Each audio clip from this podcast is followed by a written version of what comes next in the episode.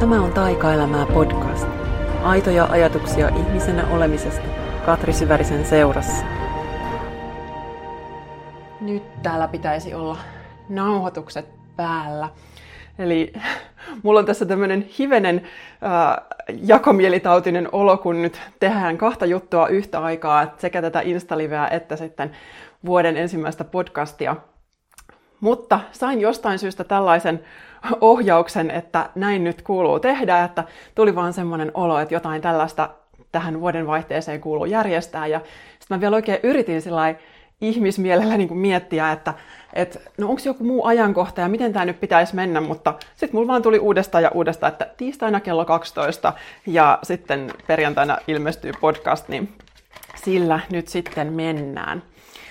Joten tervetuloa kuuntelemaan vuoden viimeistä, vuosikymmenen viimeistä Instaliveä ja tervetuloa ne, jotka kuuntelee jälkikäteen, niin kuuntelemaan vuosikymmenen ensimmäistä Taikaelämää podcastin jaksoa. Mä istun täällä taas täällä mun omassa olkkarissa, mistä podcastitkin yleensä nauhoittelen. Ja on ollut tässä viime viikot aika vauhdikkaita, vähän semmoista menemistä eri suuntiin. Kuukauden sisällä oli aika monta reissua, että on vähän tässä pakannut ja mennyt ja tullut. Ja, ja okei, okay, nyt näköjään kun lähden juttelemaan asioista, niin alkaa heti tulla nämä tämmöiset tärkeimmät asiat, jotka kuuluu jakaa ja josta en olekaan vielä kertonut, että mitä on mun elämässä tapahtunut, niin yksi tosi tosi iso unelma on toteutunut, kun mun kumppani muutti kaksi viikkoa sitten tänne Tampereelle. Eli me ollaan monta vuotta oltu eri kaupungeissa. Ja hän vielä viime vuoden vaihteessa jotenkin meidän uuden vuoden seremoniassa asetti sellaisen toiveen tai intentio, että tänä vuonna hän muuttaa Tampereelle. Ja nyt se sitten tapahtui. Ää, että tässä ihan pari viikkoa sitten saatiin hänelle tänne nyt oma koti. Emme edelleenkään asu yhdessä, mutta nyt on sitten niin kuin meidän elämässä iso asia liikahtanut tässä ja, ja se tuntuu tosi tosi hyvältä. Okei, mulla ei ollut ehkä tarkoitus mennä, mennä heti alkuun ihan tämmöiseen, mutta aina ei kysytä, että mihin on, on tarkoitus mennä joskus asiat vaan, vaan tulee. Ja, ja yksi tosi iso teema mun elämässä on ollut viime viikkoina ja kuukausina sellainen oman totuuden löytäminen, oman totuuden puhuminen. Ja mulla on vielä jännästi ollut kurkun alueella viimeinen kuukausi tosi paljon ää, sellaista paineen tunnetta. Ja mä tiedän, että se liittyy fyysisesti raudanpuutosoireisiin. Mulla on ollut niitä vähän muutenkin. Olen tässä pyrkinyt taas tekemään verilettuja ja muuta. Eli on ollut semmoinen olo, että keho on ollut sitä elämän voimaa vailla. Mutta sitten samalla mä oon kysynyt itseltäni, että okei, että mitä tämä tarkoittaa, että kun mun kurkussa on vähän tukkosuutta. Ja sieltä on sitten tullut vahvasti se vastaus, että, että mun pitää vielä enemmän puhua sitä mun omaa totuutta. Että vaikka sitä jo tosi paljon teen ja on sitä tässä nyt vuosikaudet harjoitellut, niin silti on vielä asioita, joista ei ole helppo puhua tai, tai on, on asioita, joista mä pelkään, että sit, sit seuraa jotain, että ei ole niin, niin kuitenkaan aivan täysin sitten ulospäin sitä, kuin mitä, miltä niin kuin sisältäpäin tuntuu. Ja tästä mä uskon, että tämä on nyt meillä kaikilla tosi iso teema. Että me eletään tosi isoa murrosvaihetta ylipäätään, että, että aika isoja, isosti näitä vanhoja rakenteita on murtumassa. Et sen niin kuin huomaa siitä, että, että systeemit järkkyy ja mä en nyt lähde nyt tämmöiseen poliittiseen tilanteeseen sen enempään puuttumaan, se ei ole niin mun alaa. Mutta se, mitä mä tässä niin näen ja aistin, on se, että nyt niin todella isosti, no varsinkin naiset, joiden kanssa mä nyt ensisijaisesti teen töitä, toki mielelläni myös miesten, mutta koska tämä mun työ nimenomaan liittyy siihen feminiinisen energian vapauttamiseen, niin sen takia ehkä naiset siihen helpommin sitten tuntee vetoa. Ja tot, totta kai ihanaa täälläkin on huomannut, että siellä on muutama tuttu mies jo linjoilla tänään myös. Ja kun multa aina välillä kysytään, että saako mun retriitille tulla miehet, niin kyllä saa, että niissä ei, ei sinänsä puhuta siitä naiseudesta niinkään, vaan se on sitä oman intuition löytämistä, oman voiman löytämistä. Ja se liittyy ihan kaikille, molemmille sukupuolille tai kaiken sukupuolisille ihan yhtä lailla. Että se, että opitaan löytämään itsestämme nyt vihdoinkin se pehmeä puoli, se, se mikä meissä on aina ollut.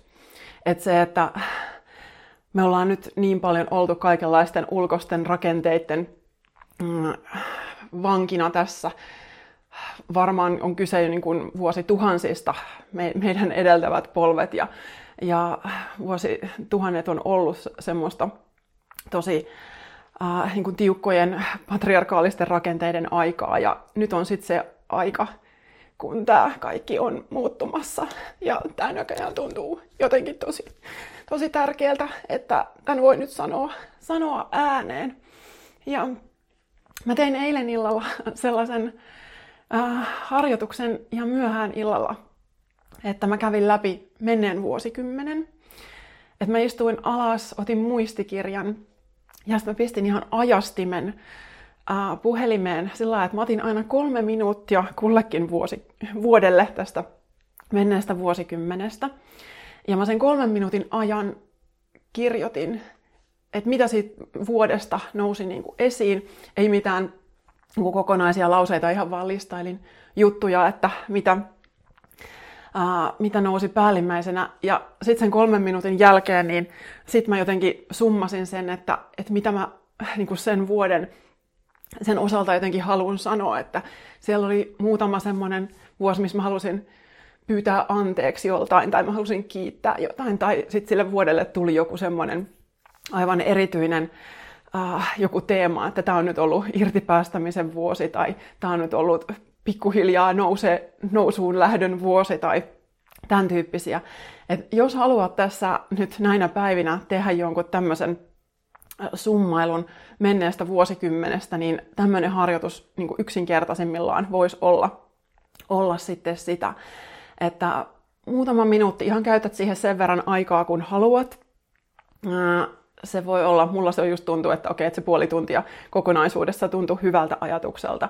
Ja sitten se oli aina sivun verran kustakin vuodesta, mitä sen kolmen minuutin aikana purin. Ja jännä oli huomata, että ensimmäiset ää, neljä vuotta menneestä vuosikymmenestä jokainen kirvotti jonkunlaiset itkut.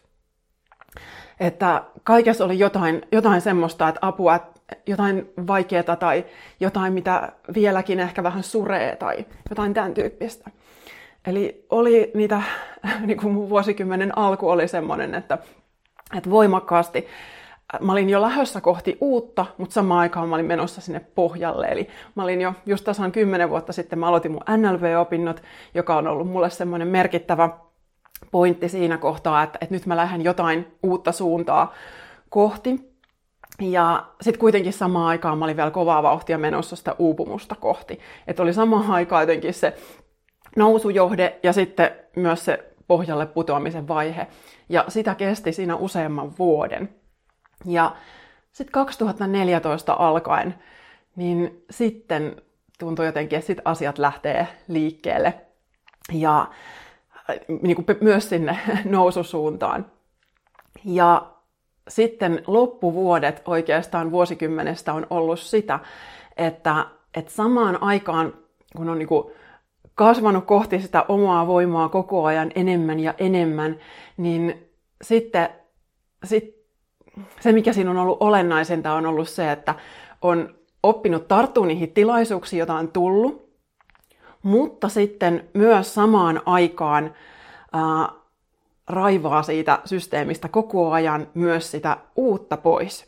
Et se oli jännä havainto, että paljon oli Äh, oli niinku sellaisia juttuja, että, että asiat tuli mun luokse niinku uutena ja nyt mä ensin ajattelen, että, että vau, että tää on nyt niinku siisteintä, että, että nyt mä saan tehdä tällaista ja tää on nyt niinku mahtava juttu. Ja sitten kuitenkin aika nopeasti tuli se vaihe myös, että okei, että tämä ei enää olekaan mun juttu, että ne, ne uudet ihmeelliset asiat tuli sinne ää, jotenkin niin kuin viemään mua oikeaan suuntaan, mutta sitten aika nopeasti piti myös ymmärtää, että, tämä ei ole tarkoitus olla mun elämässä pitkään. että tämä ei ole nyt mitään sellaista, mihin mä takerrun, vaan että ainakin se mun polku on sitten ollut sitä askel, askeleelta koko ajan niin uusiin suuntiin menemistä ja sitten kuitenkin samaan aikaan myös sen tarkentumista, että et, et vähän semmoista hakemista tonne ja tänne ja sitten kuitenkin pikkuhiljaa se löytyy se, että okei, että tämä on nyt niin kuin mun juttua. Että on uskaltanut ensin sanoa kaikenlaisille mahdollisuuksille kyllä ja sitten vähitellen uskaltaa sanoa niille myös ei. Että nämä on ollut tärkeät vaiheet. Että ensin avaa ovet sitä uutta kohti, jos ajattelee, että usein me siellä vanhassa vähän semmoisessa ohjelmoidussa elämässä ollaan siinä jotenkin miten omien uskomusten vankina, usein oman vanhan tarinan vankina. Ja sitten usein se tietoisuuden avortuminen on sit sitä, että et sit aletaan sanoa kyllä itselle, että hei, että tuolla onkin tommonen, ja hei, mä haluankin tätä, ja mun tarpeet on tommoset. Ja sitten voi tulla just semmoinen, että hei, mä haluan niinku olla auki vähän kaikelle, ja se on ihan huikea vaihe, koska se on sitten sitä ensin sitä voimaantumisen vaihetta, mutta sitten sen jälkeen alkaa tulla myös se erottelukyvyn vaiheet. Sitten vähän ajan päästä huomaa, että hetkinen, että ihan kaikki ei olekaan mua varten.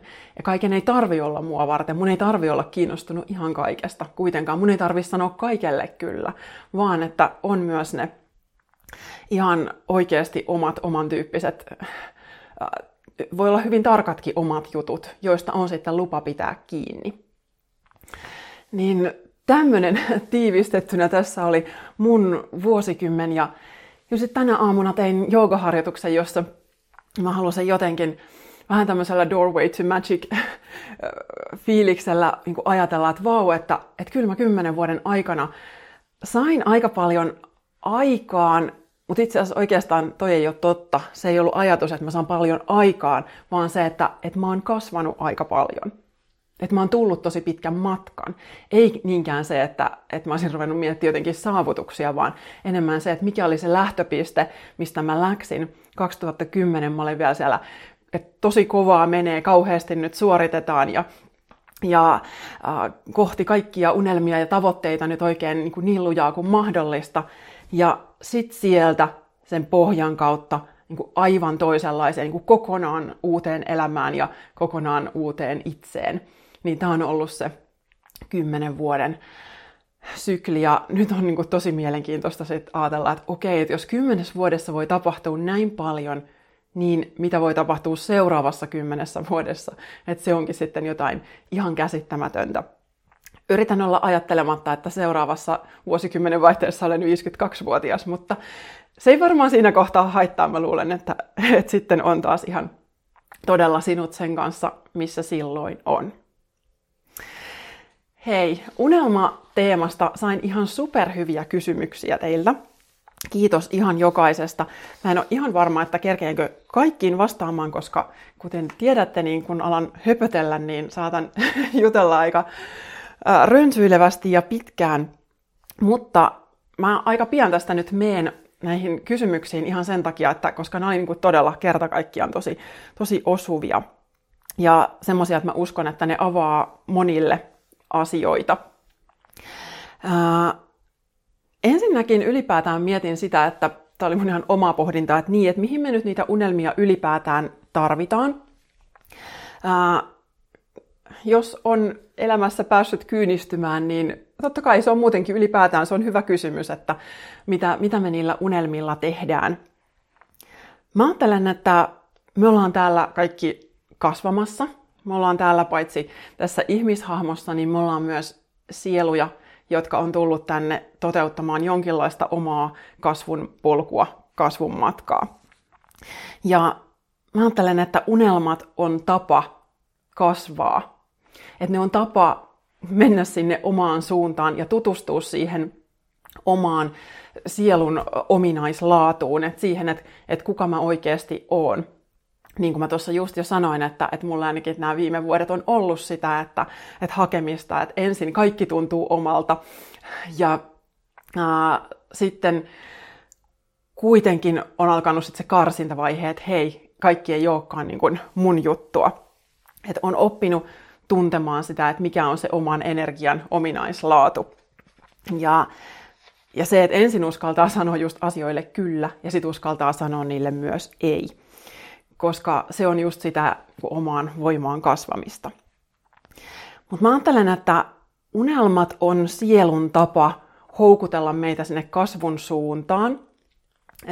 Et se, että kun sussa tuntuu joku, joku kipinä johonkin päin, että tuolla on jotain, minne mä haluan mennä, niin se on myös sit samalla se kasvun matka, joka vie sut siihen suuntaan sellaiseksi ihmiseksi, joka sun on tarkoitus, joksi sun on tarkoitus tämän elämän aikana tulla.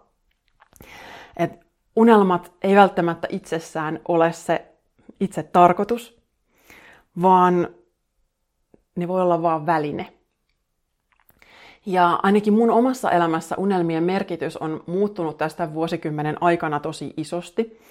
Ja nyt mä menenkin itse asiassa ensimmäiseen kysymykseen, joka oli, että mikä ero on unelmilla, haaveilla ja tavoitteilla, vai onko niillä edes eroa?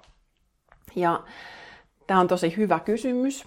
Uh, mun mielestä näihin totta kai jokainen voi niin kun hakea myös sitä omaa vastausta, niin kuin ylipäätään aina kannustan jokaista itseään tekemään, että löytää sitä omaa totuutta. Mutta mä ajattelen, että tavoite on aina jossain määrin kuin tarkempi. Ja se, mikä siinä on ehkä olennainen ero unelmaan nähden, on se, että siihen mun mielestä kun sitoudutaan ehkä enemmän ja ehkä myös suhtaudutaan sillä jossain määrin niin kuin suunnitelmallisemmin ja tarkemmin, että et, et voidaan tehdä ihan tarkka tämmöinen step by step plääni, että miten johonkin tiettyyn tavoitteeseen päästään. Ja ainakin NLP-menetelmässä on hyvinkin tarkasti niin määritelty, että miten se oikeanlainen tavoite muotoillaan, että siinä on tietyt kriteerit, että, että se on sun oma, että se tulee sun omasta sydämestä, että se on mitattavissa jotenkin aistein hahmotettavissa, että mitä, mitä se tarkoittaa, että se unelma tai se tavoite on toteutunut. Ja se, että se myös sopii sun elämään, että se on niin sanotusti ekologinen, että se on tasapainossa sun muiden elämäalueiden kanssa. Että, että jos sä lähdet jonkun yhden tavoitteen suuntaan, niin tosi olennaista on se, että ää, et sä et joudu luopumaan mistään sellaisesta, mistä sä et halua luopua. Että sun elämän alueet pysyy sellaisessa tasapainossa, kun mikä on sulle tarkoituksenmukaista. Että ei ole olemassa mitään sääntöä, että että kuinka paljon äh, johonkin tiettyyn tavoitteeseen kannattaa tai voi panostaa, että, että meillä on kaikilla omanlaiset elämäntilanteet. Ja joku voi olla, että laittaa vaikka nyt kaikki paukut johonkin yhteen juttuun ja millään muulla ei ole mitään väliä. Ja, ja se voi toimia mm, oikein hyvin monellakin. Ja sitten taas kuitenkin ehkä keskimäärin, jos mietin elämää, niin useimmilla voi olla, että on hyvä pitää tiettyjä tasapainon juttuja niin kuin mielessä, että, että jos sä panostat yhteen asiaan, niin sitten kuitenkin sä muistat myös niitä muita tärkeitä asioita sun elämässä. Että yhteen juttuun ei pistetä niin paljon, että ne muut jotenkin keikahtaa päälaelleen, vaan äh, että se unelma, tai se tavoite, anteeksi, mulla menee jo termit sekaisin, puhun siitä NLPn tavoitemääritelmästä, niin että se pitää sun elämän sillä tavalla tasapainossa, että sitten kun sä oot päässyt sinne sun tavoitteeseen, niin sit sä et yhtäkkiä huomaankin olevassa sellaisessa tilanteessa, että kaikki muu on ihan persillään ja, ja nyt sä et tiedä yhtään, että mitä sun elämässä sitten tapahtuu. Ja mm, tavoitteet on ehkä tyypillisesti semmosia, mitä silloin kun ihmiset kiinnostuu itsensä kehittämisestä, niin tämmöisessä self-dev, eli itsensä kehittämisen sektorilla, niin tavoitteet on just kans tosi iso väline siihen, että, että lähdetään tietoisesti luomaan omaa elämää sellaiseksi, kun minkälaiseksi sen haluaa luoda. Ja mäkin olen itse asettanut aikoinaan tosi paljon tavoitteita, ja mä oon saanut monta juttua aikaiseksi just sillä, että, että mä oon ollut siinä tosi tietoinen ja äh, tehnyt ne suunnitelmat ja sit sitoutunut oikeasti niiden suunnitelmien toteuttamiseen.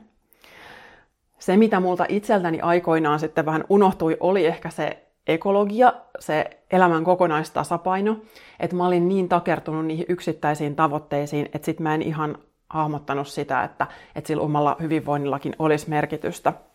Tai että niiden tavoitteiden väliin tarvittaisiin elämässä myös tyhjää tilaa. Et helposti kävi silloin niin, että mun elämä oli vaan sitä, niin kuin niitä tiukkoja tavoitteita, jotka on niin sellaisia isoja möhkäleitä mun elämässä, mutta sitten ne ei oikein kauhean vapaasti keskustele keskenään tai siellä, siellä välissä ei ole yhtään tilaa hengittää.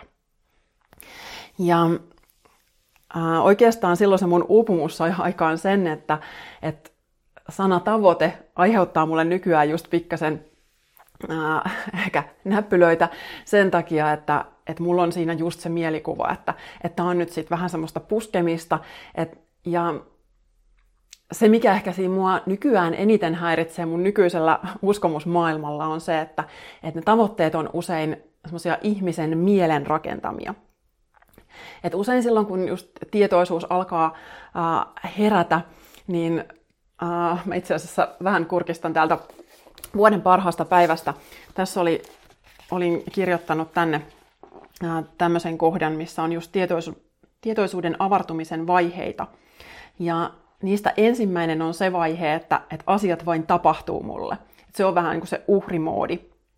Ja toinen on sitten se semmoinen oma voimaan sen suuntaan lähteminen, että, että nyt mä hallitsen mun elämän tapahtumia, että mä otan mun mielen haltuun ja mä otan mun tavoitteet haltuun ja ymmärrän, että mä voin itse tehdä asioille jotain. Mutta sitten mun mielestä hyvin usein se, mitä mä oon nähnyt ja mitä oon itse kokenut, on se, että sitten sen tämmöisen mielen ja tavoitteiden vaiheen jälkeen tulee sitten se, että se henkinen kasvu alkaa kiinnostaa enemmän kuin se niin sanotusti paremmaksi tuleminen ja tavoitteiden saavuttaminen. Et sitten kolmas vaihe täällä on se ajatus, että elämä virtaa kauttani. Koska ainakin mulla just ne tavoitteet sit oli niitä sellaisia, niin näitä mielenrakentamia juttuja, että hei mä haluan nyt julkaista ton kirjan ja mä haluan nyt mm, voittaa ton ratsastusjutun ja mitä, mitä mulla nyt silloin olikaan. Ja se, mitä siinä ei ollut, niin kun en ollut huomioinut, oli sit se, että, että mitäs jos kaikki ei olekaan vaan mun mielestä nyt kiinni. Että mitäs jos tuossa onkin mukana jotain vähän suurempia voimia.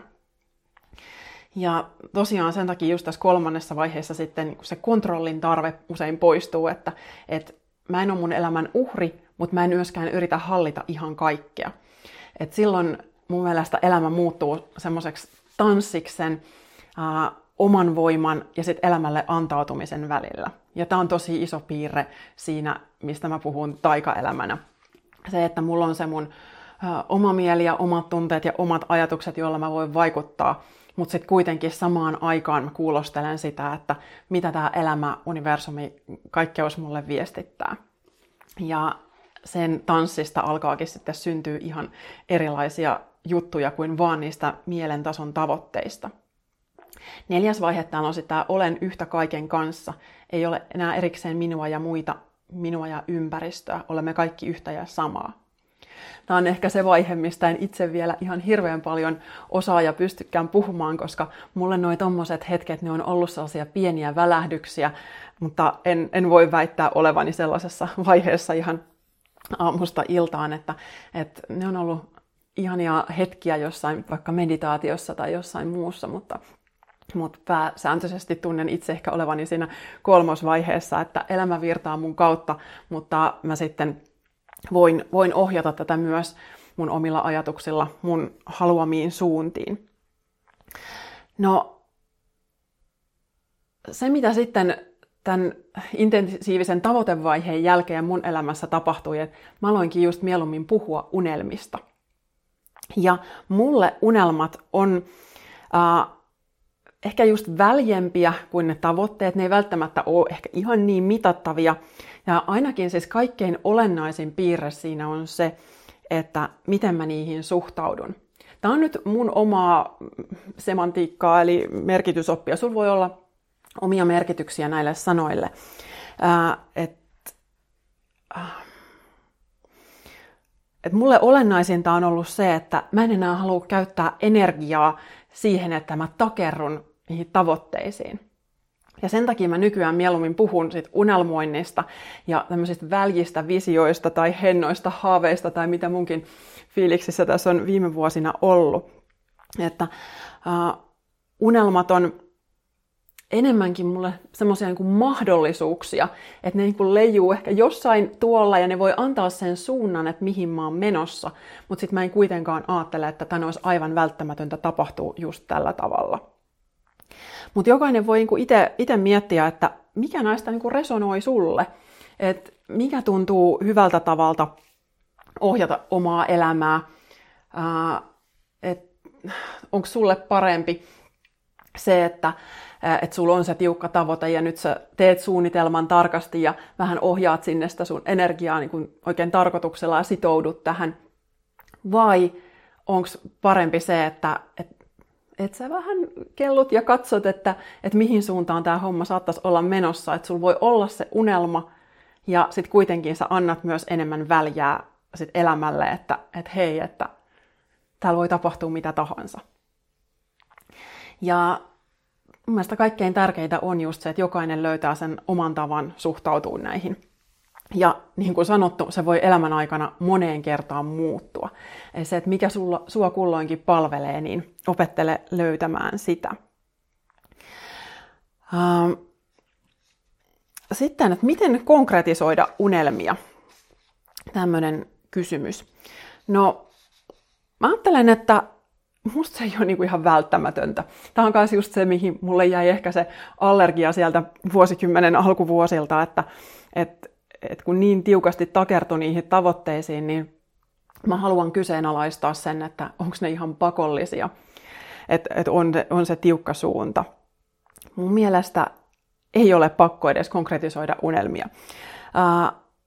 Kuitenkin niin, että useimmat meistä jos nyt ei satu olemaan semmoisessa tilanteessa, että kaikki on aivan täydellistä just tämmöisenä, niin voi olla, että kaipaa kuitenkin jotain. Ja mä uskon, että se on myös ihan semmoinen meidän niin kuin sielun luontainen suunta, että, että me halutaan mennä kohti parempaa. Että on se tarve mennä, äh, vaikka nyt voisi olla asiat jo superhyvin, niin silti kun uteliaisuus vie siihen suuntaan, että hei, että voiko asiat olla vielä paremmin, mitä muuta mä voin olla kuin mitä mä oon tähän asti ollut. Ja ja sen takia se unelma voi ensin olla just vaikka vaan sillä intention tasolla, että, että mä haluan vaikka mun elämään enemmän tasapainoa tai rauhaa tai iloa tai runsautta tai mitä tahansa, mikä onkin se semmoinen quality, joku tunnetila tai tunnelma, mitä sun elämässä tuntuisi nyt tärkeältä niin lisätä. Ja sitten sä voisit alkaa miettiä, että, että mitä se voisi käytännön tasolla tarkoittaa. Että okei, että miten mä voin nyt sitten vaikka lisätä sitä tasapainoa. Mikä toisi sitä mulle nyt ihan tässä mun arjessa, mikä sitä taas ehkä vähentää. Että semmoiset niin tosi hyvät yleiskysymykset ihan siihen arjen konkretiaan ja arjen muutoksiin on, on just se, että miettii, että, että mistä se oma hyvinvointi tulee, että mikä tuo mulle tällä hetkellä hyvää oloa, mikä taas ehkä vie mun energiaa, mikä tukkii mun energiaa, miten mä voisin lisätä niitä hyvän olon lähteitä ja miten mä voisin taas ehkä vähentää sitten niitä uh, vähän vähemmän energisoivia ja pikemminkin energiaa vieviä asioita. Niin sieltä voi lähteä niin kuin miettiä, että mit, millä tämmöisillä käytännön pienillä askelilla ja käytännön muutoksilla voi lähteä sinne oman intention suuntaan. Mutta sitten mun mielestä taas tykkään myös kovasti leikkiä ajatuksilla, niin mun mielestä unelmia voi lähteä konkretisoimaan just vähän sillä leikittelemällä, että, että lähtee kyselemään itseltään, että, että mitäs jos? Ja sitten antaa vaan aivan vapaasti ajatusten lentää.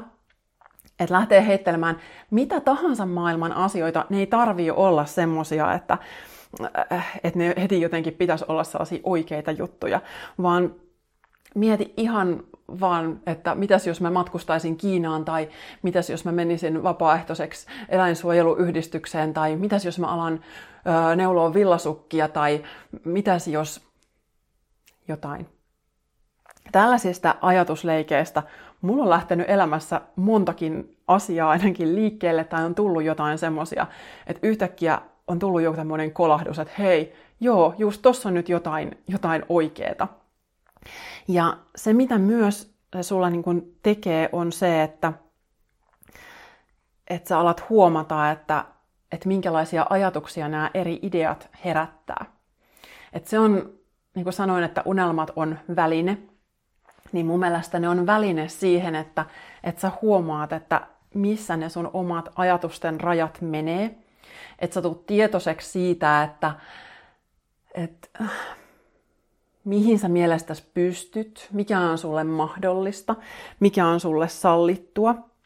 Että sä opit huomaamaan, että, että mitä nämä erilaiset ihan random ideat herättää. Ja siksi on niin tärkeää uskaltaa leikitellä ajatuksilla. Ja monta kertaa joku idea, se ei välttämättä, tai joku tärkeäkin unelma, niin se ei välttämättä heti tunnu yhtään omalta. Et, niin kuin mäkin olen monta kertaa sanonut, niin nämä tämmöiset isot asiat, mitä mä tällä hetkelläkin mun elämässä teen, niin ne tuntui mulle, tai olisi tuntunut 15 vuotta sitten aivan absurdeilta, että ei niin kuin ikinä en osaisi ajatella itsestäni mitään tuommoista. Vaan että ää, se nimenomaan kertoi siitä omasta laatikosta, mielen laatikosta, missä on elänyt, että, että on ne semmoiset ajatukset, että, että en mä edes pysty. Eli mm, monta kertaa voisi niinku ajatella, että, että no, joo, ne unelmat kertoo niistä, että missä ne mielen rajat menee, mutta sitten yksi sellainen tärkeä pointti on, että, että ne mielen rajat vielä selkeämmin ilmenee siellä, että mistä sä et edes uskalla unelmoida. Ja ainakin omalla kohdalla voi niin todellakin sanoa, että mä en olisi ikinä uskaltanut unelmoida kirjailijan urasta tai, tai joogaohjaamisesta. Että ne oli molemmat mulle aikoinaan ihan semmoisia, että ne, ne ei ollut tässä mulla läsnä, koska ne tuntui mulle aivan mahdo, olisi tuntunut mulle ihan mahdottomilta ajatuksilta. Ja esimerkiksi just joogaohjaajan polku alkoi tulla mulle just vähän tämmöisinä, kun mä leik- leikittelin ajatuksilla, että mä muistan vielä 2013 alussa, mä tein yhden mun kaverin kanssa semmoista, että me just heiteltiin tämmöisiä, että no mitäs jos, mitäs jos. Ja siellä mulle ekan kerran tuli se ajatus, että no mitäs jos mä lähtisin vaikka Intiaan opiskelemaan joogaohjaajaksi. Ja silloin mä muistan, että se ei ole herättänyt mussa mitään, ei kerta kaikkiaan mitään. Se ei tuntunut mun unelmalta se oli vain yksi ajatus muiden joukossa. Ja sitten kun tällaista leikkiä lähtee leikkimään useammin, sitten sieltä lähtee nousee esiin ne ajatukset, jotka toistuu uudestaan ja uudestaan. Niin kuin ne, jotka on kuunnellut Taikaelämää podcastia enemmän, niin tietää, että mulla on tässä ollut nyt vuoden verran tämä mun fantasiaromaani haave, joka oli ensin niin hento haave, että mä en saada edes haavesanaa suustani ulos.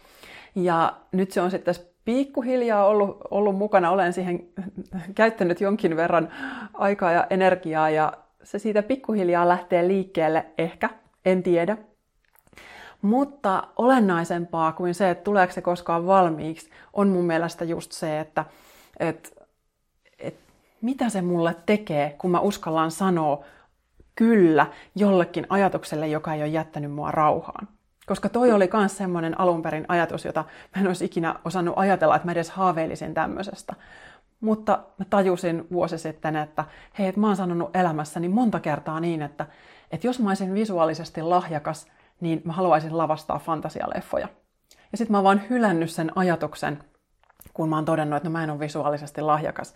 Kuten en sinänsä olekaan, että mulla on näkemystä, mutta mä en osaa itse kauheasti luoda, luoda juttuja. Ja sitten kun tajus, että hei, että tämä ajatus tulee uudestaan ja uudestaan esiin, niin tässä on joku, että mun täytyy katsoa, mikä, mikä tämän ajatuksen takana on. Ja sitten lähtee kysyä itseltään, että hei, no miten mä voisin nyt tätä sitten, niin mitä tämä voisi tarkoittaa mun elämässä. Että se ei nyt ole just sitä fantasialeffojen lavastamista, mutta että voisinko mä nyt vaikka kysyä itseltäni, että voisinko mä kokeilla tämmöisen kirjoittamista. Ja antaa niin sille asialle tilaisuuden ilman, että on sitä painetta päästä loppuun asti. Et ei ole se ajatus, että tarvitsisi niin kaikki just suorittaa se koko matka aasta öhön ja vasta sitten, kun mä oon saavuttanut sen mun unelman, niin vasta sitten mä oon jotenkin riittävä ja kelvollinen. Vaan mitä jos tärkeintä on, että sä lähdet sun sydämen suuntaan. Että mitä jos se on se kaikkein olennaisin, että sä uskallat sanoa sun sielun kutsulle kyllä. Ja tästä itse asiassa tässä seuraava kysymys olikin semmoinen, että, että mistä aloittaa, kun keski-ikäisenä tuntuu siltä, ettei ole mitään unelmia. Niin silloin mä lähtisin liikkeelle uteliaisuudesta ja ilosta. Et minkä asian suuntaan sä tunnet uteliaisuuden tunnetta? Mikä herättää sussa jotain sellaista, että, että tässä on joku juttu? Niin kuin mulla vaikka just tämä fantasia-asia. Tai mikä tuottaisi mulle iloa? Kun lähtee seuraamaan elämässään ilon tunnetta, että mikä just tällä hetkellä saisi mut oikein iloiseksi. Anteeksi pieni keskeytys, noin. Täällä tuli pieni katkos. Uh, että jos seuraa sitä omaa ilon tunnetta, niin ei voi mennä elämässä ihan kauhean pieleen. Ei kerta kaikkiaan voi. Et se on vaan uh, mun mielestä niin kuin täysin itsestään selvää, että et, et kun lähtee kuulo, kuulostelemaan sisältään uudestaan ja uudestaan, että et mikä mut sytyttää. Ilo on iso signaali elämän voimasta ja luovuudesta. Että ne kulkee kaikki kuin käsi kädessä, tai mulle luovuus ja elämän voima on niin kuin ihan samaa asiaa. Ja siihen liittyy vahvasti ilon tunne. Niin jos on just se olo, että ei ole mitään unelmaa, niin fiilistele, että mikä herättäisi nyt just sussa uteliaisuutta. Mikä on joku teema, joka on edes ihan pienen kipinän saa aikaan sussa, että on semmoinen, että hei, tuosta teemasta mä oon ollut vähän kiinnostunut. Ja sitten anna sille vähän aikaa. Mene vaikka kirjastoon ja lähde lukea siitä lisää tai eti jotain kuunneltavaa netistä tähän aiheeseen liittyen ja katso, että mikä täällä on. Ja sen ei tarvi olla mitään hyödyllistä. Et niin kauan kun me yritetään olla koko ajan hyödyllisiä, niin niin kauan me ollaan siellä mielentason tavoitteissa, niin kauan me ollaan tosi rajallisesti niissä meidän äh, mahdollisuuksissa, koska silloin me yritetään koko ajan jotenkin mennä sillä semmoisella ajatuksella, että semmoisella hyvin lineaarisella mielellä, että, että kun mä oon tehnyt aiemmin näitä asioita ja mä osaan tämän verran, niin se määrittää sitä, että mitä mä osaan jatkossa, minkälainen se mun polku on tästä eteenpäin.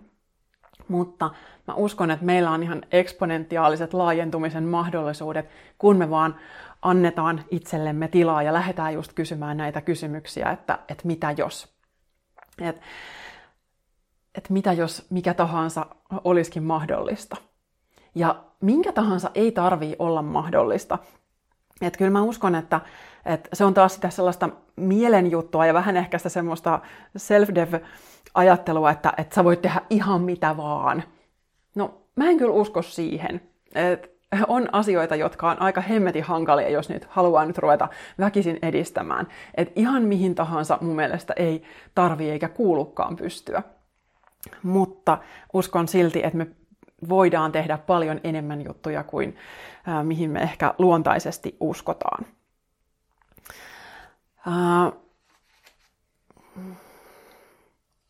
Ja se kannattaa ehkä muistaa, että, että tosi pienestäkin niin kuin omasta päätöksestä ja sallimisesta voi lähteä liikkeelle ihan tosi iso, niin kuin aueta kokonaan uusi ovi tai kokonaan uusi maailma. Et, jo pelkästään se, että lähtee just salliin näitä mitä jos ja hei, mulla on ollut tämmöinen kipinä, että mä oon sanonut elämässäni monta kertaa, että toi olisi tosi ihanaa. No, mitäs jos mä sallisin sen, että kun omassa energiassa muuttuu jotain, kun sä päätät, että hei, että, että mä annan tälle asialle tilaisuuden, että mä annan elämän tuoda tämän mun luo, niin siellä voi olla niin sun elämässä myös keski-ikäisenä ja myös paljon paljon vanhempana, niin siellä voi olla vielä vaikka mitä. Mutta jos vaan sanoo kaikelle niin kuin ei, mm, no ei se nyt varmaan, en uskalla, ei mulle enää tule mitään ää, tämän kivempaa elämässä, niin kyllä sitten elämä myös vastaa siihen vähän suppeammalla ja niukemmalla energialla. Et silloin se elämänvoima ei pääse ihan vapaasti virtaamaan. Mä nyt huomaan, että mä oon täällä itkenyt jo aluksi ripsivärit, minne sattuu, mutta koittakaa kestää. Ähm, no tästä sitten oikeastaan jatkankin taas seuraavaan kysymykseen, joka oli, että mitä tehdä, kun ei osaa tai ei uskalla unelmoida. Niin. Monta kertaa meillä on, on niin vahvat ne pelko- ja uskomusrakenteet siinä unelmien tiellä. Ja se on just se, joka mieluummin sit pitää meitä turvassa siinä, että hei, että, että mä mieluummin oon tässä mun mukavassa tavallisessa elämässä tai jopa tosi epämukavassa elämässä, koska unelmat väistämättä laittaa meidät myös pelkojen äärelle. Se on osa mun mielestä niiden tehtävää. Et, tavanomaisia juttuja, kaikenlaisia juttuja me voidaan tehdä ja nekin voi olla tavallaan unelmia, mutta mä uskon, että ihan ne, ne meidän syvimmät unelmat on just niitä, jotka laittaa meidät myös laajentumaan ja menee niiden vaikeiden juttujen ääreen. Uh, mä kysyisin tässä kohtaa itseltäni, että jos mä en uskalla unelmoida, niin mitä mä pelkään tapahtuvaksi, jos mä heittäydyn unelmoimaan? Mitä sitten ta- voisi tapahtua? Ja mikä on se uskomus sun ja sun unelmien tiellä? Uh, mä tiedän, mitä nyt vaikka asiakkailta ja lähipiiristäkin on tullut näitä viestejä aina, että kun tämmöisiä pohdintoja käydään, niin siellä voi olla kaikenlaista semmoista, että, että, että pelkää, että ei vaikka haluakaan jotain, mitä elämässä tällä hetkellä on. Ja mä tiedän, että se rehellisenä oleminen itselleen on tosi iso asia, koska joskus se tarkoittaa sitä, että pitää vaikka luopua jostain siitä, mikä elämässä nyt on ja mikä oli semmoinen juttu, mistä sä todella ajattelit, että, että tästä mä nyt pidän kiinni ja tämä on mun vaikka lopun ikääni. Ja sitten se ei välttämättä olekaan sitä. Ja monta kertaa se oman kipinän, elämänvoiman herättäminen vaatii sitä, että pitää sanoa ei jollekin sille, mikä on jo sitten ehkä sitä vanhaa elämää. Ja tähän ei ole niin kuin, mulla mitään helppoa ratkaisua, mutta sen, minkä mä haluan sanoa, on se, että mun mielestä vielä pelottavampaa on jämähtää siihen, mihin ei enää kuulu. Että se on semmoinen niin supistumisen tila, niin se on tosi kuihduttava. Ja se silloin niin kuin tukkii kaikkea sitä sun elämän virtausta, jos sä et uskalla antaa tilaisuutta sille sun oman niin kuin sisimmille viesteille, että mitä ne sitten onkin.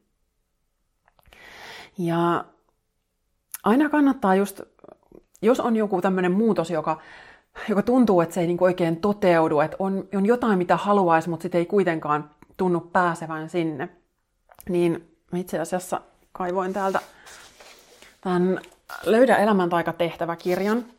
Nimittäin täällä on yksi kohta ja tehtävä ja teema, joka on nimenomaan piilevät pelot muutoksen esteenä.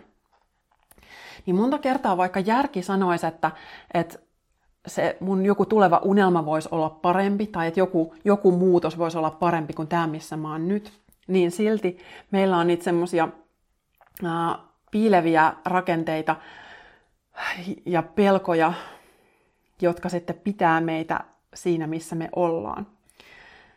Ja tässä on ensimmäinen kysymys tässä tehtävässä on semmoinen, että mitä hyvää se, mistä olet luopumassa, on sinulle tuonut?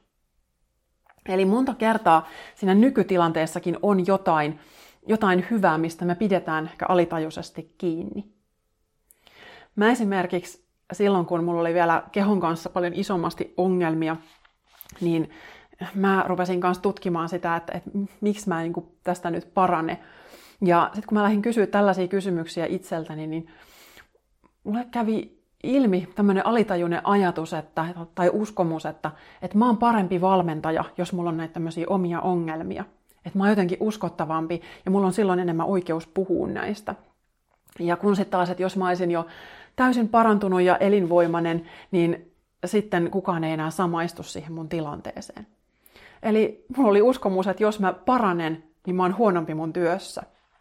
Ja tämä on erittäin iso piilevä tämmöinen pelko, pelkorakenne, uskomusrakenne, joka silloin estää sitä muutosta. Ja toinen kysymys tässä onkin, että mitä pelkäät menettäväsi, kun päästät vanhasta irti? Tai mikä tai kuka olet ilman sitä, mistä olet luopumassa? Ja sitten taas toisaalta siellä tulevassa voi olla paitsi hyvää, vaikka niissä unelmissa voi olla vaikka mitä ihmeellistä ja ihanaa, mutta niissä on samaan aikaan myös just niitä pelottavia asioita. Ainakin itse on ihan tosi isoja pelkoja saanut käydä läpi, vaikka silloin muistan kolme vuotta sitten näihin aikoihin Elä, Löydä elämän taikakirja tuli ulos. Ja mä olin silloin jotenkin aivan kauhuissa, niin mä jotenkin kävin läpi kaikenlaisia näkyväksi tulemisen pelkoja. Ja silloin jos haluan kun tämmöisiä pelkoja välttää, niin silloin on just se semmoinen fiilis, että on turvallisempaa olla tässä, missä mä nyt oon. Ja tämmöiset rakenteet kannattaa sieltä omasta mielestään tutkailla. Et mitä mä pelkään tapahtuvaksi, jos mä oikeasti lähden kysymään itseltäni näitä isoja kysymyksiä. Koska voi tulla jotain sitten näitä luopumisen kohtia. Ja voi tulla sitten, että samaan aikaan kun tulee sitä uutta ja ihanaa elämään, niin sitten tulee myös haasteita niiden mukana. Niin, ja sitten kuitenkin, jos on vaikka joku tämmöinen, että, että sit esimerkiksi tunnustaa itselleen, että mä haluan vaikka erota, tai mä haluan lähteä mun työpaikasta, niin silloin me ollaan usein tosi pahoillamme ikään kuin sen toisen puolesta tai sen työpaikan puolesta tai mitä tahansa, että tunnetaan velvollisuutta ja rakkauttakin sitä toista kohtaan, kuka mitenkin. Mutta mä uskon taas, että kuitenkin just tähän suurempaan suunnitelmaan, että, että jos sun on aika lähteä jostain, niin se tarkoittaa sitä, että se on sitten kokonaisuuden kannalta parempi, että sä lähdet.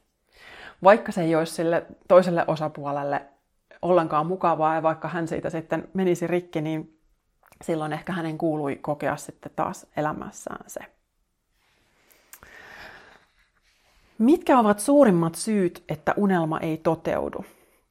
Tässä oli tosi koskettava viesti, että itsellä on ollut isona unelmana saada perhe. Kuitenkin matkan varrella tulee vastaan miehiä, jotka eivät halua lapsia, tai en vain onnistu saamaan pysyvää parisuhdetta. Tämä kalvaa jotenkin mieltäni ja olen miettinyt, mistä voisi johtua, että unelma, jonka kuitenkin koen tulevan sydämestäni, ei toteudu.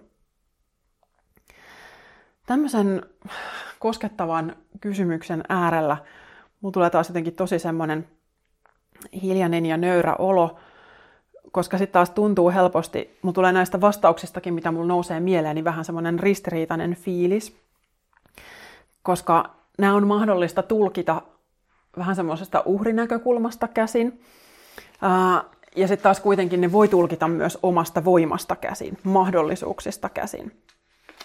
Ja Mulla tulee tästä nyt mieleen niin pari asiaa, mitä nostaisin esiin, että jos just joku unelma ei tunnu toteutuvan. Ja tämä nyt ehkä tietysti tämä parisuhdekysymys oli tässä tämä, mistä tämä lähti liikkeelle, mutta, mutta tota, voi olla, että nämä on myös, sopii hyvin niin kuin muunlaisiin unelmiin. Ensimmäinen asia olisi mun mielestä aina lähteä katsomaan niitä uskomuksia. Ne on nämä on niin kuin mun mielestä ylipäätään ne kaksi isoa teemaa niin kuin munkin työssä, että ää, ja, kuin se, että minne sä haluat ja se, että mitä siinä tiellä on. Ja niin kuin on jo sanonut muutaman kerran, että ne unelmat on sitten väline niiden uskomusten tunnistamiseen. Että, että kun lähtee katsoa, että, että minne haluaisin, mutta en pääse, tai en jostain syystä voi lähteä, niin mitkä on ne rajoittavat ajatukset. Uh, tämmöinen unelma on, niin kuin, mä ihan todella uskon, että se tulee just ihan aidosti sydämestä. Siitä ei, ei varmasti ole kysymys. Uh, joskus kuitenkin on tilanteita, joissa meidän täytyy käydä tiettyjä kasvun kohtia itsemme kanssa läpi ennen kuin joku asia voi olla mahdollinen. Et meillä on monta kertaa ne uskomus- ja pelkorakenteet, tunnelukot, ne voi olla tosi tosi piileviä, että me ei niitä itse niin huomata. Ja tässä mä, tämä mua kiusaa vähän sen takia, koska mä en haluaisi niin sanoa tätä just niin nyt, että, että sun pitää korjata itsessäsi jotain, jotta, jotta sä kelpaisit jollekin, koska siitä ei ole kysymys. Ää, mä todella uskon, että, että meidän kaikkien niin kuin, kuuluu niin sanotusti kelvata tai tulla hyväksytyksi. Mä uskon, että me voidaan tulla rakastetuksi just sellaisena kuin me ollaan. Et se ei ole niin kuin kysymys tavallaan sit sen toisen, että se toisen ihmisen hyväksyntä tulisi vasta sitten, tai että se jotain, jotain sen tapasta. Nyt mä sotkeudun täällä mun ajatukseen. Mutta jos ajattelee näin energeettisesti, että milloin asiat virtaa ja miten tämä ympäristö on usein niin heijastusta meistä, niin joskus on niin, että, että ne ympäristö heijastelee kuitenkin jotain, mikä siellä itsessä ehkä on. Ja tästä täytyy sanoa ihan omalta kohdalta esimerkki, että ennen tätä nykyistä suhdetta niin tapailin todella kummallisia ihmisiä. Oli kaikenlaista säätöä ja epämääräistä, vaikka mitä. Ja se, mikä mun tehtävä oli, oli se, että, että mä opin arvostamaan itseäni niin paljon, että mä en anna itseäni kohdella sillä tavalla, kun jotkut niistä miehistä kohteli. Eli se, että mun piti asettaa rajat, että ei tällaista. Että et mä en suostu ottaa tätä vastaan, että mä oon mieluummin ää, itsekseni kuin tällaisissa suhteissa tai suhteiden tapaisissa. Ja, ja sitten mä päästin niin kuin totaalisesti, tosi aidosti irti, että nyt, nyt mä niin kuin en yritä edes löytää mitään. Ja sitten ei mennyt kuin yksi pieni hetki ja mä olinkin suhteessa, jossa olen edelleen. Eli äh, tässä on nyt tosi monta, monta kerrosta, että mä läksin puhumaan näistä uskomuksista ja tunnellukoista, jotka on niin kuin sinänsä ihan oma, oma juttunsa, mutta sitten tästä menen niin väistämättä myös sinne energiaan. Mä ajattelen usein asioita aika sellainen laajastikin, että tässä voi olla niin kuin monenlaisia juttuja. Ja toisaalta se voi olla niin kuin pienestäkin kiinni.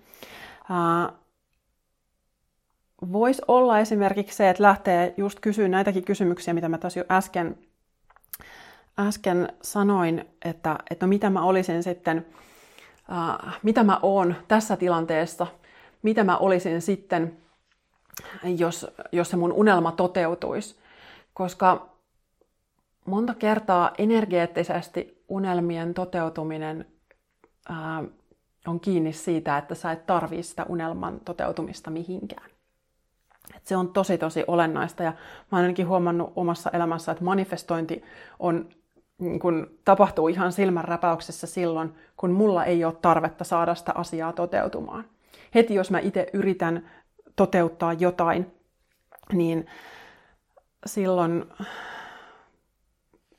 se, se, se tarkoittaa, että mä ajattelen sitä jotenkin puutteesta käsin, että multa puuttuu jotain ja sen takia mun pitää päästä, päästä jonnekin, jossa on jotain runsaampaa kuin mitä mulla on nyt.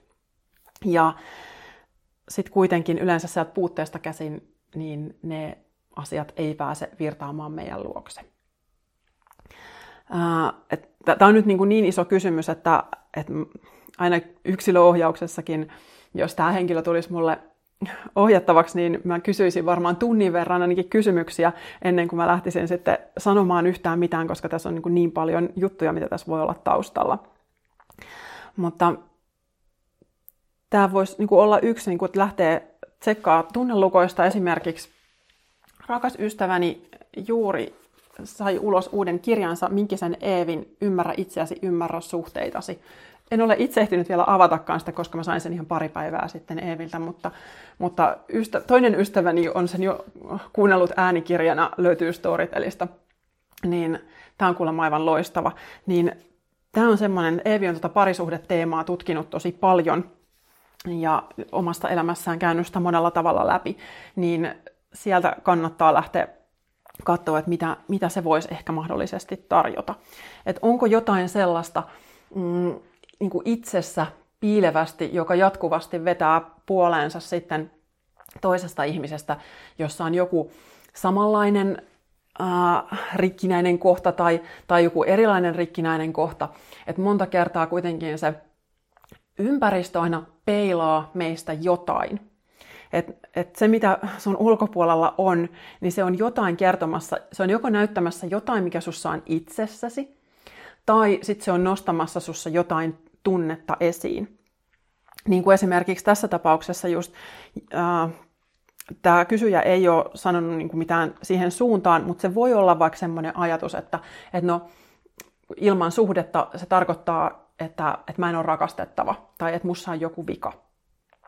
Eli jos se, että ei ole ei jos tämä per, unelma perheestä ei ole toteutunut, niin jos se herättää itsessä tämän ajatuksen, että, että, että mä en kelpaa, niin silloin mun mielestä tämä tilanne on tavallaan signaali siitä ää, kelpaamattomuuden haavasta tai tämmöisestä. Eli sitä niin kuin todella kannattaa sillä itsessä tarkastella.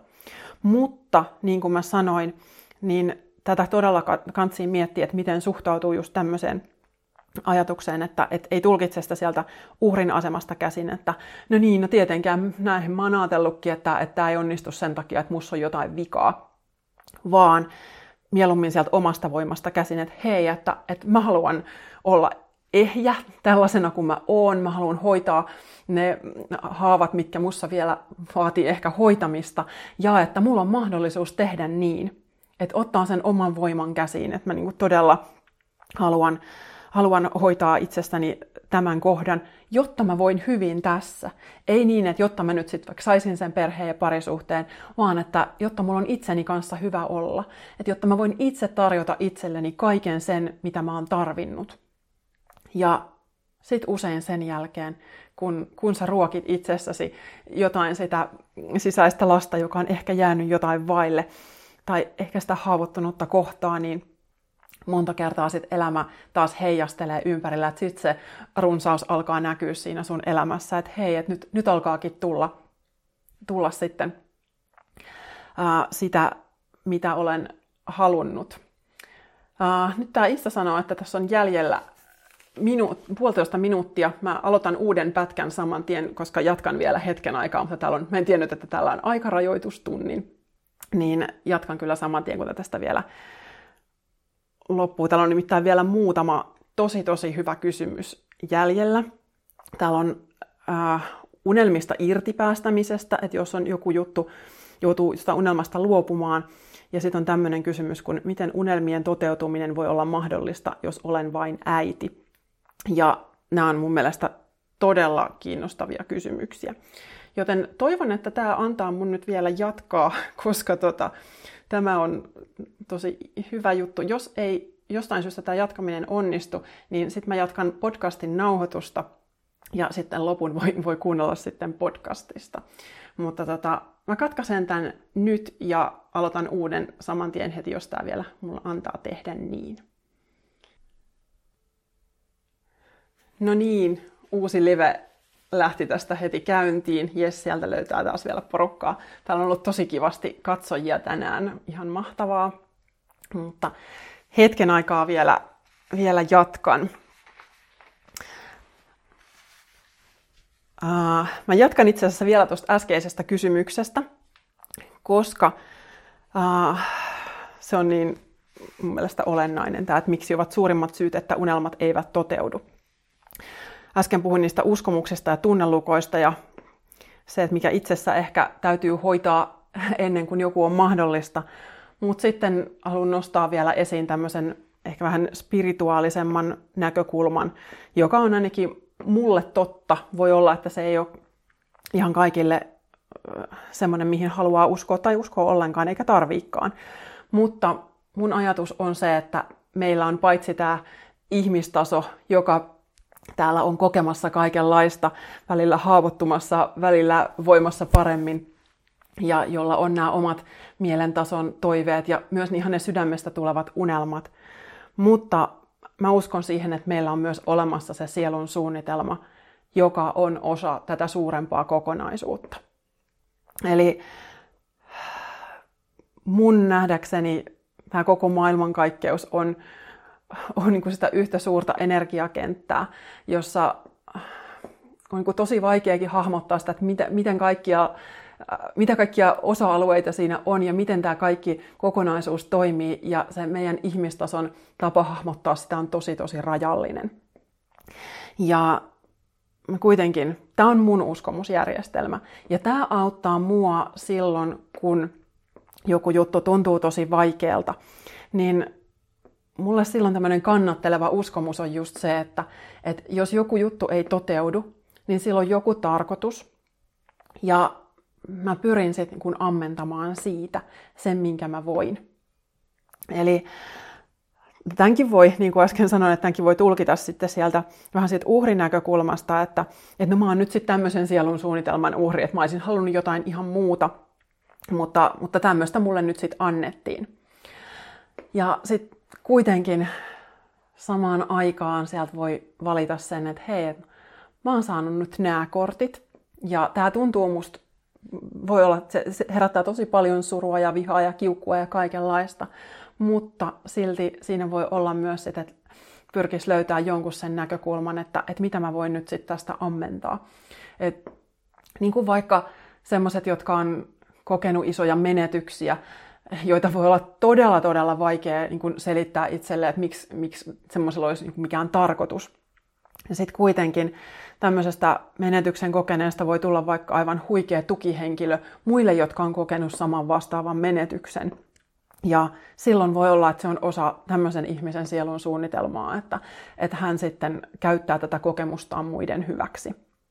Ja itsellänikin on monta asiaa elämässä, mistä en ole nyt ollut lähtökohtaisesti niin innoissani, mutta sitten kuitenkin pyrin aina tarpeen mukaan niin kuin valitsemaan sen ajatuksen, että hei, että, että täällä on joku tarkoitus. Että taaskaan ei niin kuin käytä energiaa siihen takertumiseen, että miksi pitäisi olla jotenkin toisin, vaan ihan valtava vapautuminen ja mahdollisuuksien ovi niin kuin avautuu siitä, että hyväksyy aina tämän hetken semmoisena kuin se on.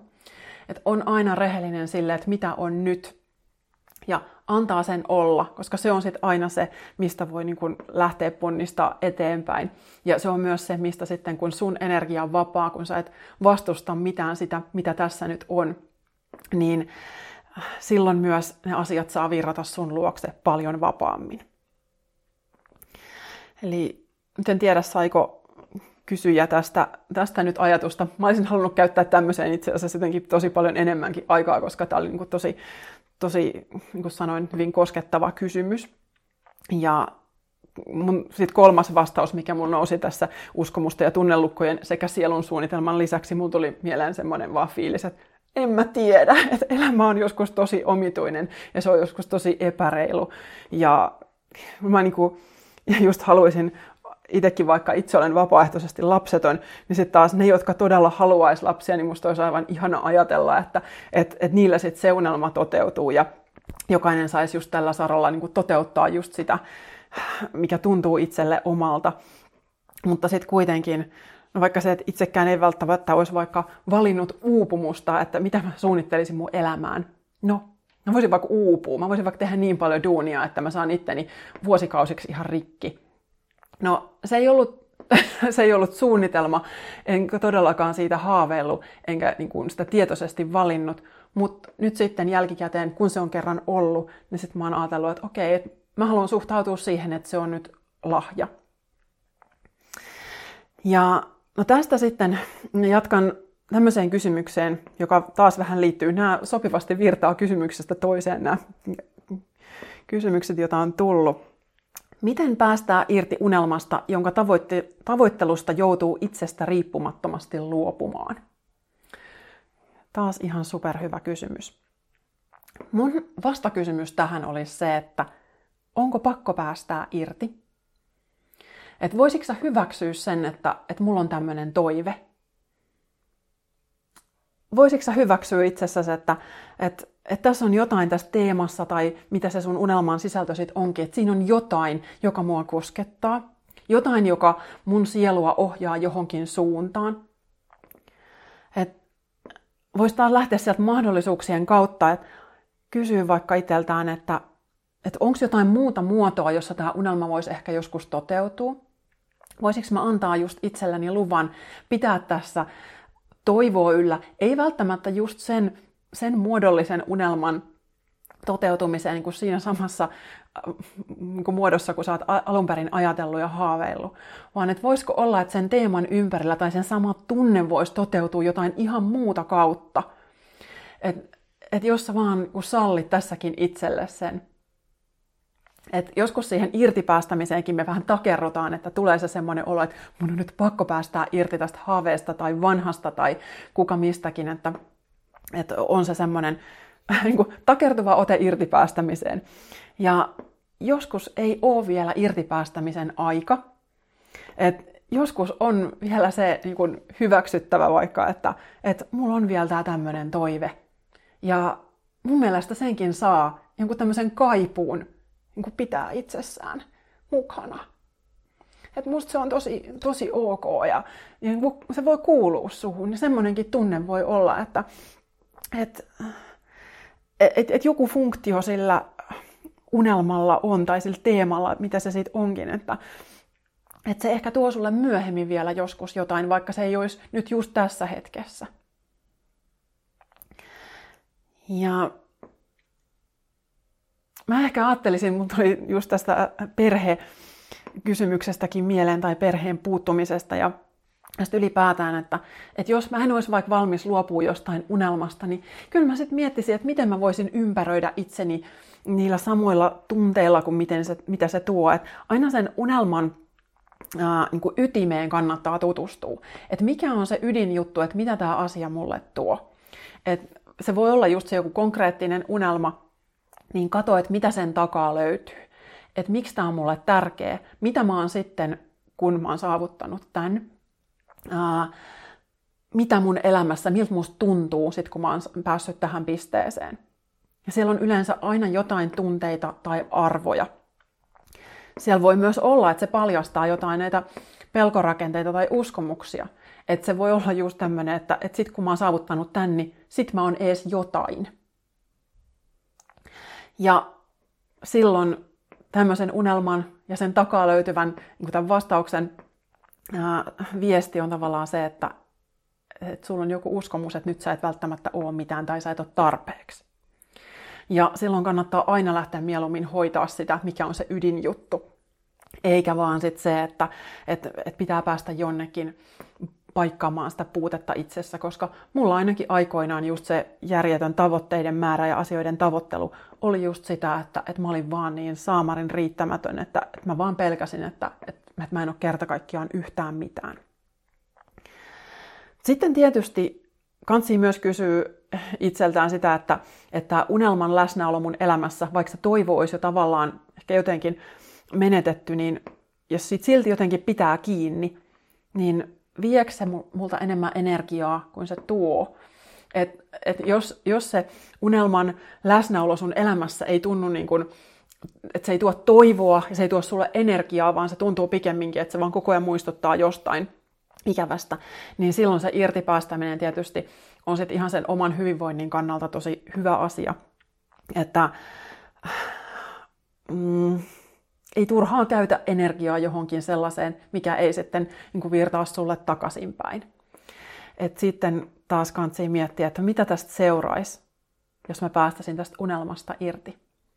Et taas kannattaa kysyä just, että mitä sen takana on, että kun mä hellitän tästä unelmasta, niin mistä muusta mä hellitän sen yhteydessä.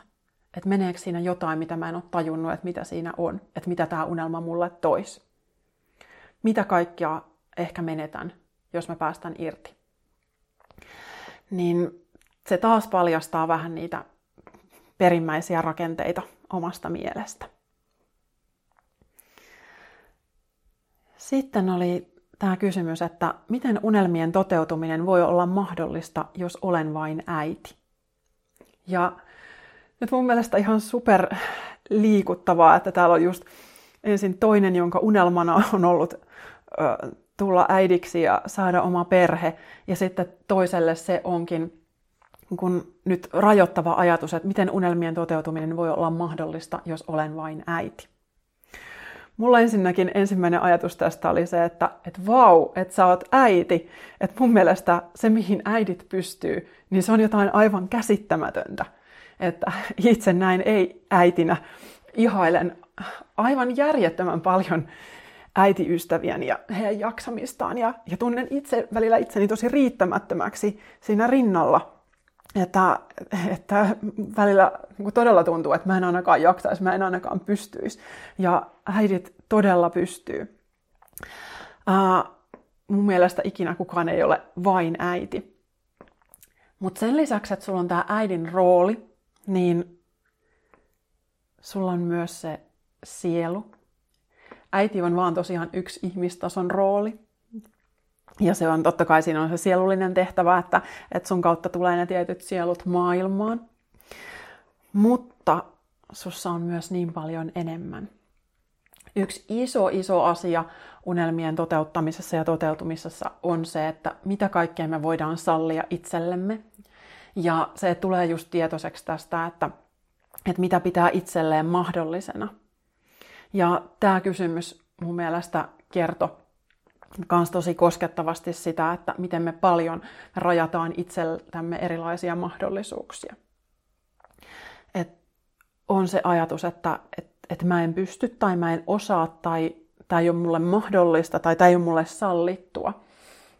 Ja monta kertaa tästäkin on lähipiirissä käyty keskusteluja just, että, että äideille voi olla usein vaikea sallia sitä omaa hyvinvointia, omaa jaksamista, koska on aina totuttu siihen, että, että, että on tärkeää pistää ne lapset etusijalle. Mutta mä haluaisin sanoa tässä, että, että ensinnäkään unelmien toteuttaminen ei vaadi, että sä olisit joku ihme ihminen, vaikka tavallaan me kaikki ollaan, mutta tämä tulee nyt sellaisesta riittämättömyyden energiasta tämä käsin tämä kysymys, että et meissä kaikissa on kuitenkin, meillä on tavallaan ihan, vaikka on totta kai erilaisia vahvuuksia ja erilaisia lähtökohtia, mutta maailma on täys ihan huikeita tarinoita siitä, että minkälaisista lähtökohdista ihmiset on äh, ponnistanut ja saanut aikaa vaikka mitä, joten niin kun, ei todellakaan kannata ajatella, että mikään olisi niin kun liian vähän, että niin kauan kun äh, sulla on sydän ja sä hengität ja sä, sulla on se kipinä, että hei, että, että mä todellakin haluan toteuttaa jotain mun omia unelmia, niin niin kauan siihen suuntaan on mahdollista lähteä. Ja mun mielestä just, niin kuin jo sanonut, että olennaista ei ole se, että toteutuuko ne sun unelmat, vaan olennaista on se, että sä lähdet sinne sun unelman suuntaan. Että sä sanot kyllä sille sun sisäiselle kipinälle ja annat sille tilaisuuden ja pistät itsesi etusijalle. Et just kaikille äideille varsinkin haluaisin sanoa, että yksi parhaita asioita, mitä sä voit lapsellesi antaa, on esimerkki sun omasta elinvoimasta ja luovuudesta ja omasta voimasta siitä, että, että sä pistät aika ajoin itsesi etusijalle – että et sä näytät, että miten sä pidät itsestäsi huolta ja miten sä toteutat itseäsi. Ja se ei tarkoita, että etkö sä huolehtis sun lapsista samalla, mutta että sä päästät irti siitä syyllisyydestä ja että et kaikki tapahtuu vaan sieltä velvollisuuden tunnosta käsin, vaan että sun elämässä on myös se aika, joka on ihan vaan sun. Ja silloin sä myös viestit sun lapsille, että niillä on lupa ihan samaan. Että näin saa tehdä. Että ei olla siellä siellä velvollisuuksien ja vähän semmoisen uhriutumisen energiassa, vaan mieluummin siitä, että hei, että, että mulla on lupa tehdä näin. Ja se ei tarkoita just sit sellaista mustavalkoista itsekyyttä, vaan äh, tasapaino on sitä, että sä voit yhtä aikaa äh, ainakin jossain määrin antaa aikaa sulle tärkeille asioille. Se ei nyt tarkoita sitä, että pitäisi raivata just elämästään kaikki pois ja nyt sitten pistää kaikki paukut sen unelman takia peliin, vaan niin kuin mä siellä alkuvaiheessa jo sanoin just, että tosi olennaista on se ekologia, että sä panostat sun juttuihin sen verran kuin mikä nyt on mahdollista ja äh, annat unelmalle sen verran aikaa ja energiaa, että sun muut elämän alueet ei äh, sitten niin kuin kärsi siitä ihan ainakaan kohtuuttomasti. Mutta jos on just se olo, että on siellä vaikka lapsiperhe arjessa ja on, on tosi tukkonen olo, niin silti mä katsoisin, että jokaisella olisi hyvä olla kun se oma aika, oma tila, olkoon se sitten vaikka ihan muutama minuutti päivässä. Ja silloin ei tarvii vielä olla mitään suuren suuria unelmia siinä kohtaa, vaan mun mielestä tärkeämpää on se ylipäätään, että, että sä oot yhteydessä itseesi, että sä vietät aikaa itsesi äärellä, hiljennyt päivittäin tai edes viikoittain niin kysymään, että mitä sulle kuuluu. Ja sitten just kun sitä omaa aikaa alkaa olla, niin sitten alkaa kuulua myös ne unelmat ja haaveet, ne alkaa tulla paljon paremmin sitten näkyville. Et kyllä mun mielestä äiti todellakin voi toteuttaa ihan vaikka mitä unelmia. Ja nyt mun mielestä tässä on myös tärkeää miettiä se, että, että mikä on se, mitä sä ajattelet unelmana. Et jos se on nyt sit se, että pitää päästä Hollywoodiin leffatähdeksi, niin voi olla, että sitä ei välttämättä ole kirjoitettu sun sielun suunnitelmaan. Et, et kun sä oot syntynyt tänne, minne sä oot syntynyt, niin se on tietyllä tavalla se lähtökohta, josta sä lähdet. Se ei tarkoita, etteikö elämässä voisi tapahtua ihan valtavan isoja muutoksiakin. Ja äh, meillä on vaan usein niin sellaiset kategoriset ajattelumallit kaikelle, että, että mikä on se oikeanlainen unelma ja mikä on sitten, että sitten kun mä toteutan tommosen, niin sit mä oon tarpeeksi, että sit mä oon saanut jotain aikaan. Mutta silloin just, että jos on se vähän semmoinen niukempi resurssinen vaihe elämästä ja on vain vähän aikaa itselle, niin silloin mun mielestä unelmat lähtee ihan siitä, että sä otat sen oman ajan arjessa. Ja vaikka niistä muutamista minuuteista päivässä ja oot vaan rauhassa. Koska silloin kun sä alat ottaa itsellesi tilaa ihan sitä arjen hyvinvointia varten, niin se on samalla aina lähtökohta myös paljon suuremmille unelmille. Et se on se oman voiman ensimmäinen askel, että et, et mulla on lupa käyttää tähän aikaa, mä oon tärkeä, mä oon tämän ajan arvonen. Ja silloin se on myös taas se energeettinen viesti, että hei, että, että kun mä päätän näin, niin silloin myös ne unelmat ja resurssit alkaa tulla sun luokse. Mutta jos ajattelee, että, että mä en oo mun unelmien arvon, että mulle ei ole mikään mahdollista, niin silloin myöskin niitä ovia on ihan hirveän vaikea nähdä. Et jos ajattelee, että sitä ovea ei ole, niin silloin sitä on tosi vaikea avata. Ja mä ainakin just nykyään haluaisin ajatella tosiaan niin kuin tosi suurena kokonaisuutena tämän kaiken, kun tuntee oikein valtavan niin kuin mahdollisuuksien ää, meren tai taivaan tai mitä ikinä sitten kellekin tulee visuaalisesti mieleen, että, että ei ole vaan ne sellaiset unelmaputket, että tuolla mulla on tuommoinen tavoite, jonne mä yritän päästä, vaan että, että mieluummin miettii, että mikä tahansa voi olla mahdollista – keskittyy siihen omaan niin kuin arjen hyvinvointiin ja just tähän omaan tilaan, sallii sen tilan itselleen. Ja sitten lähtee siitä käsin ottaa niitä pieniäkin askelia, että et ihan pelkästään jos että se arkielämä on sit niin kuin, se on kuitenkin sitä, mitä me enimmäkseen eletään, niin että se arki voisi olla mahdollisimman hyvää ja ihanaa. Ja sitten kun sun arki alkaa vapautua, kun sun arjessa on tilaa hengittää, niin silloin myös niin kuin sun oma energia pääsee paljon vapaammin kaiken kaikkiaan hengittämään. Silloin sun luokse pääsee tulemaan myös tosi isoja mahdollisuuksia. Ja tästä mä menen itse asiassa viimeiseen kysymykseen, joka olikin tämmöinen, että miten päästä irti takkuisesta olosta, että mikään ei oikein tunnu omalta. Koska meillä todellakin tällä hetkellä aistin, että ihmiset on tosi mm, monet tosi väsyneitä, uupumuksesta puhutaan koko ajan enemmän ja hyvä, että puhutaan, mutta mä ainakin itse haluaisin, että siitä, että me puhutaan uupumuksesta ja yritetään torjua sitä ja ehkäistä sitä, niin mä haluaisin, että siirryttäisiin puhumaan elämän voimasta, että ei pelkästään niin, että me yritetään täällä jotenkin selviytyä, vaan että meillä olisi oikeasti kaikilla ei vain jaksamista tähän arjen pyörittämiseen ja selviytymiseen, vaan että me ihan todella oltaisiin siinä omassa kukoistuksessa, että, että se jokaisen oma energia pääsisi täällä ää, esiin niin kauniisti kuin mahdollista. Et tämä maailma näyttäisi aivan toiselta, jos me lähettäisiin niinku siitä lähtökohdasta. Ja nyt jos on semmoinen fiilis, että miten päästä irti takkuisesta olosta, mikään ei tunnu oikein omalta, silloin mä lähtisin tarkastelemaan just tätä yleistä jaksamista, että mitä on sun elinvoiman tiellä – että ne unelmat ei ihan kauheasti sytytä silloin, jos on äh, kuluttanut, antanut itsestään paljon, tehnyt kauhean paljon, niin silloin on usein tosi takkunen olo. Niin tähän voi olla valtavasti syitä, että se voi olla ravinto, lepo, voi olla, että ympäristö jotenkin tue sun hyvinvointia tai on työpaikka, joka ei ole linjassa sun oma itses kanssa.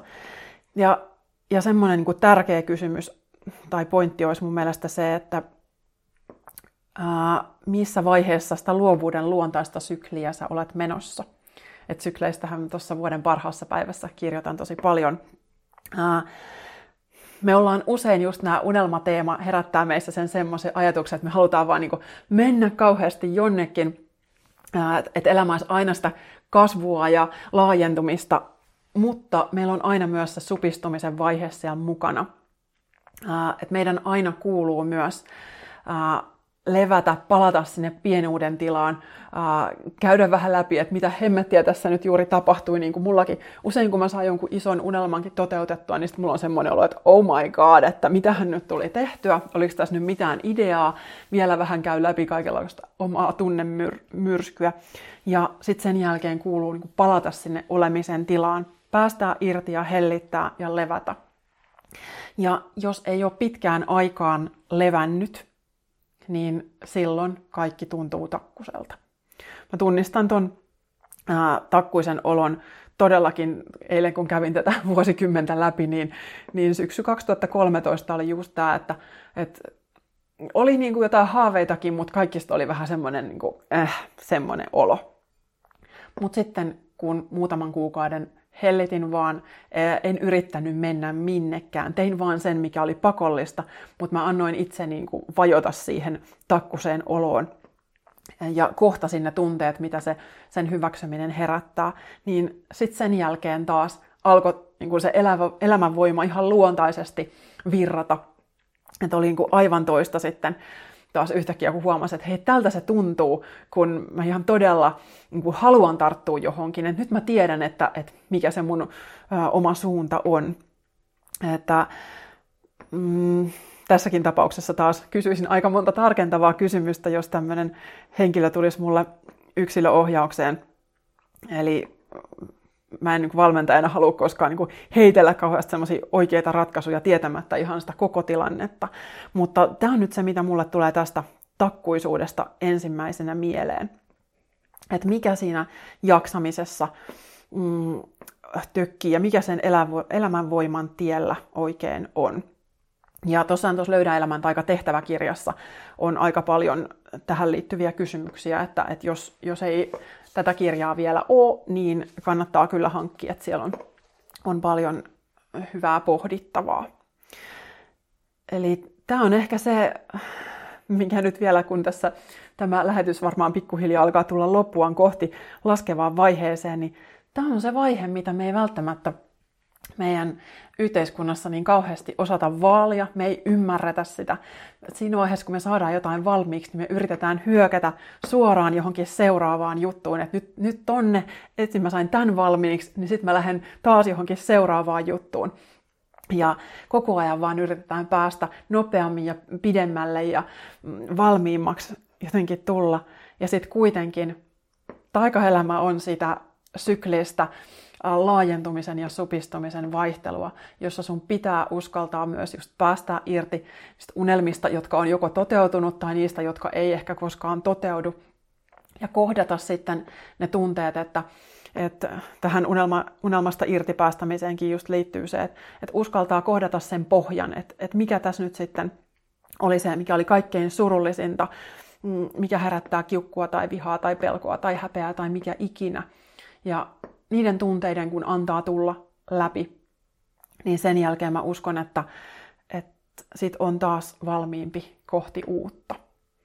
Ja toisaalta ainakin itse mä oon pyrkinyt myös siihen, että, että mä hyväksyn myös se, että joku kaipuu voi olla mussa mukana aina. että kyllä mäkin tuossa eilen illalla, kun kävin vuosikymmentä läpi, niin kyllä mä edelleen itkin sitä, että, että mä jouduin luopumaan hevosesta. Se oli tosi surullista.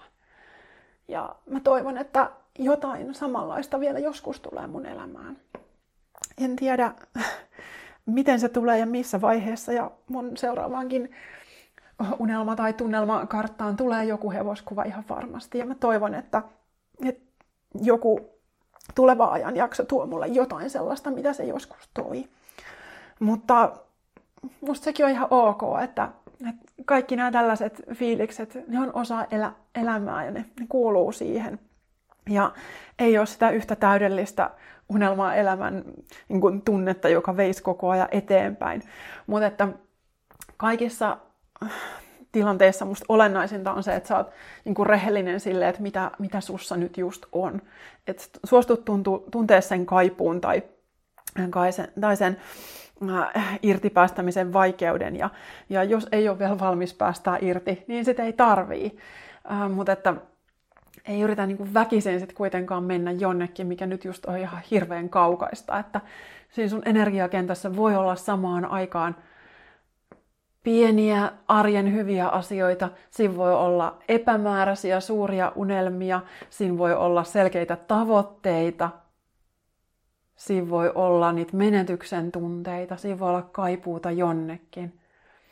Mutta kaikkein eniten mä ajattelen, että, että mitä unelmien toteutuminen vaatii, on sitten kuitenkin se tila ja väljyys. Että anna sun unelmien ja ajatusten ja ylipäätään itsesi hengittää vapaasti. Et ota rauhaa, ota omaa aikaa ja koe se, mitä se oma aika nostaa esiin. Ja sitten uskalla niinku katsoa, että hei, että mikä nyt tähän tilaan tois mulle sitä toivoa. Mikä on se suunta, mihin mä haluan nyt uudelle vuosikymmenelle lähteä. Et ihan se arjen päivittäinen tai lähes päivittäinen itsensä kanssa oleminen ja hiljentyminen, niin kyllä se on mun mielestä yksi tärkeimpiä taikaelämän ja unelmien toteuttamisen lähteitä. Ah, hei, kiitos kun olette kuunnelleet siellä. Siellä on ollut taas livenä tosi mukavasti porukkaa. Ja No niin, täällä on neljä sivua kuulemma kirjattuna omia ajatuksia, muistutuksia, kaipuuta ja oivalluksia. Kiitos, ihana kuulla. Uh, sen verran mainitsen vielä tulevista jutuista, että Astetta ihanampi joogahaaste on uh, alkamassa toinen päivä torstaina, eli jos kuuntelet tätä jälkikäteen, niin se on sitten jo avoinna. Se on aivan ihana väline just tämmöiseen itsensä kanssa olemiseen. Et, ja vaikka jooga olisi sulle vierasta, niin tuu rohkeasti kokeilemaan. Ja hei, sit mun uskalla unelmoida intuitiivisen kirjoittamisen minikurssi, joka oli osana tuota hiljentymisen lahjaa, joillain se jo onkin. Mutta sen saa nyt myös äh, irrallisena PDF-muodossa tilata mun sivuilta, tai itse asiassa mun kotisivuilta ei vielä sinne löydä, mutta Insta-feedistä tai Insta-profiilista löytyy sieltä Linktreestä. Siellä on Uskalla unelmoida, ja mun holvikaupassa se näkyy myös, eli sen Linktreen kautta pääsee Uh, holvikauppaan maksaa, se tulee sulle paluupostissa sitten saman tien, se on 15,90, niin jos vielä haluaa tähän uuden vuoden unelmointiin jotain apua ja tukea. Ja toivottavasti nähdään joogahaasteen harjoitusten parissa. Siellä on myös on luentoja, meditaatioita ja vaikka mitä. On myös kirjoituskysymyksiä, että mun nämä harjoitukset on nykyään aika tällaisia monipuolisia. Kiitos, hei, ihana kuulla. Täällä joku toteaa, että kuuntelen tämän vielä uudelleen. Tässä tulikin kieltämättä nyt aika paljon asiaa. Puolitoista tuntia on mennyt ja, ja kiitos hei tuhannesti kaikille. Jos tulit livenä vasta loppumetreillä mukaan, niin Toivottavasti nauhoitus on onnistunut. Tämän on perjantaina tarkoitus tulla podcastina ulos. Jos nauhoitus ei ole onnistunut, niin lupaan nauhoittaa vielä jotain tämän tiivistelmää sitten uudestaan. Hei kaikille te, jotka olette siellä livenä, niin oikein ihanaa vuoden vaihdetta. Toivottavasti omat rituaalit mahtuu sinne missä tahansa nyt vaihdattekin uudelle vuosikymmenelle. Ja toivottavasti nähdään tänä vuonna kaikenlaisia ihania tapahtumia tulossa, niin ne löytyy sitten mun kotisivuilta. Kiitos kovasti. Ihanaa, kun saan teille tätä hommaa tehdä. Tämä on tosi tärkeää ja arvokasta. Moikka! Kiitos kun kuuntelit Taikaelämää podcastia. Jos tykkäsit, jätä arvostelu tai vinkkaa eteenpäin ystävillesi. Lisää inspiraatiota löydät kirjoistani Löydä elämän taika ja Vuoden paras päivä sekä kotisivuilta katrisyvarinen.fi.